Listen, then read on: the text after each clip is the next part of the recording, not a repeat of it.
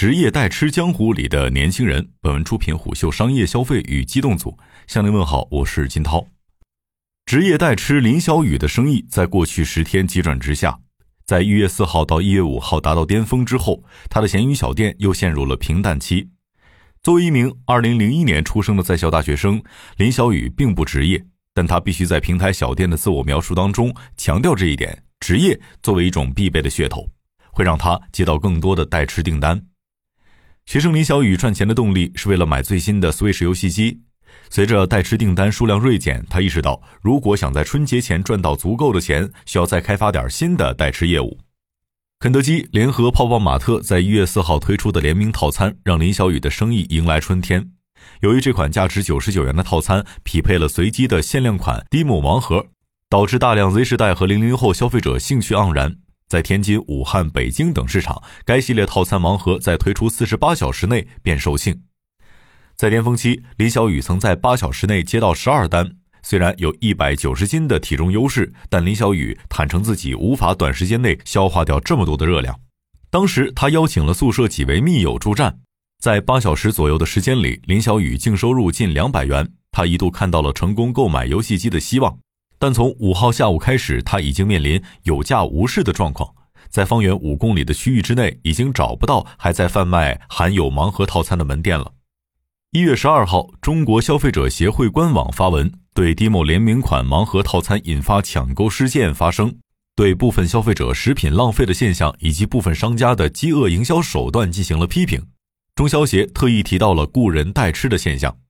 林小雨告诉虎嗅，在他就读的大学内，平时通过代吃赚零花钱的学生近百人，他们有一个 QQ 群，部分代吃专精于肯德基、麦当劳等主打限量套餐礼品战术的门店业务。还有一些代吃为本地生活类平台服务，参与试吃活动或者协助品牌代拍试吃种草视频。据了解，从二零一九年开始，职业代吃在大学生群体当中占比持续走高。一个有趣的现象是，下单的人和接单的人往往都是零零后大学生。隐藏在这股吃潮背后的是餐饮连锁的一场年轻化努力。自二零一九年开始。肯德基、麦当劳、必胜客、海底捞、呷哺呷哺等品牌纷纷和游戏、动漫或潮玩 IP 联动，并推出限量产品。而这些品类的关键消费者正是 Z 时代和强势崛起的零零后，甚至这股潮流遍及全球。美股分析师刘斌对虎嗅表示，肯德基、汉堡王、麦当劳等国际大牌在最近三年时间内，在北美、欧洲、日韩、大中华等关键市场分别推出针对本地的年轻营销新策略。和十几年前套餐绑定玩具或电影 IP 产品不同，如今各大品牌开始把目光投向了游戏、电竞、动漫、二次元以及年轻亚文化圈层。本质上，这些有着较长历史的大牌都在担心品牌年轻化的问题，也因为这种焦虑而急于破圈。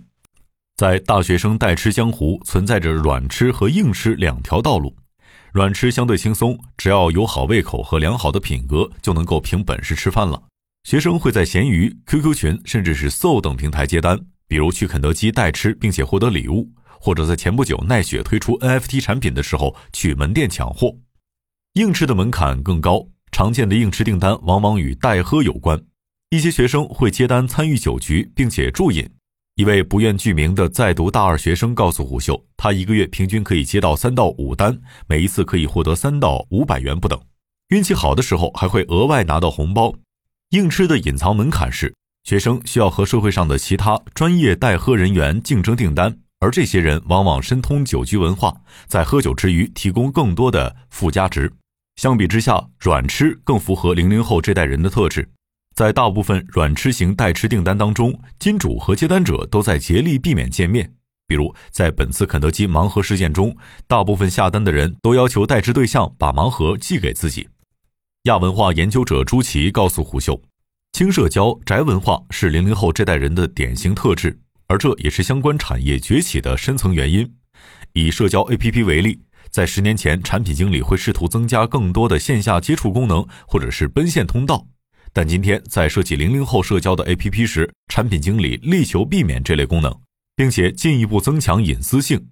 被强化的是圈层感，而非公域邂逅的几率。零零后需要在确保极度安全感的同时，进一步降低社交过程的不确定性。在大学生代吃群体中，软吃又可以分为两类。第一类可以被归结为吃饭拿货类，比如代吃肯德基套餐获取盲盒，代吃麦当劳套餐获取限量玩具。第二类可以被归结为吃饭种草类，比如在品牌新店推广期内，参与平台或品牌发起的试吃活动，并根据要求在小红书、抖音或者是点评平台上撰写小作文。在今年十月，B 站 UP 主熊奇曾告诉虎嗅，二零二零年之后，大学生在上学的同时运营小红书、抖音、B 站的比例明显增高。除了可以赚外快这种现实原因之外，毕业季更容易找到工作也是关键因素。当你求职时，在简历中写上拥有十五万粉丝抖音号或者运营了八万粉丝小红书垂类账号，是可以加分的。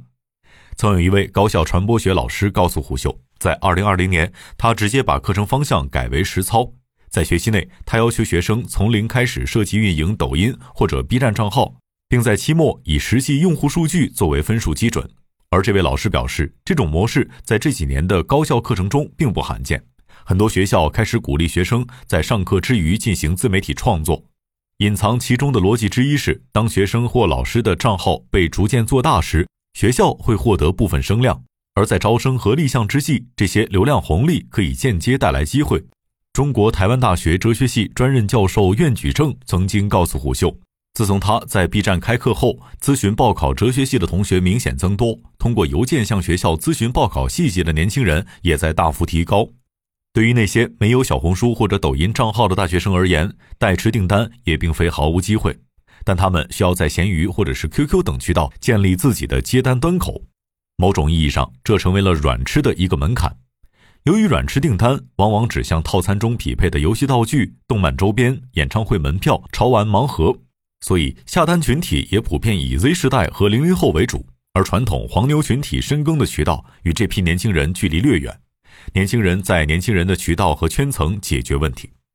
值得注意的是，在零零后的视角下，职业代吃的商业模型也与以往的黄牛代购明显不同。在闲鱼等平台内，代吃需要双方分享成本。以肯德基九十九元套餐为例，在平台上很多订单采取了金主提供七十五元，代吃者自付二十四元的模型。作为回报，代吃者可以获得食物和一部分金主不要的盲盒。正是这样的商业模型，让部分零零后代吃者感到体面。我只是用更低的价格去买更多的食物，本质上我也是消费者之一。而在食物之外，那些金主不需要的盲盒，代吃者还可以挂到闲鱼上出售，并基于此赚回二十四元本钱。最理想的结果是白吃一顿饭，并且通过盲盒变现盈利。零零后是成长在物质丰沛岁月的一代，他们有极强的个性，并且在消费过程中极具独立判断力。大学生代吃群体的出现和这代人更具商业头脑有直接关系。他们成长的岁月耳濡目染了众多本土创业者大风大浪的故事，也亲眼见到了众多创富神话。商业精神和创业精神在这代人心中影响深刻。宋琦认为。大学生代吃群体其实是更大的商业链路中的一环。品牌方发掘了 Z 世代和零零后需求侧和消费习惯的改变，并定向推出产品和营销策略。在这股浪潮下，年轻人只是乘风蹭饭，借势赚零花钱。从二零一九年开始，肯德基已经开启了年轻化转型。在营销策略上，肯德基开始和更多游戏、电竞、动漫联动。这种策略某种意义上是成功的。在获得了更多年轻消费者之后，在二零一九至二零二零年，肯德基保持了稳定增长的态势，并且在疫情期间维持住了基本盘，甚至从二零一八年开始的中国餐饮赛道创投热潮也并未给肯德基带来致命影响。虽然中国本土新餐饮品牌频繁出现，但在门店量和收入规模上，肯德基依然保持了自己的优势地位。但二零二一年受疫情和宏观环境因素的影响。肯德基遇到更多挑战。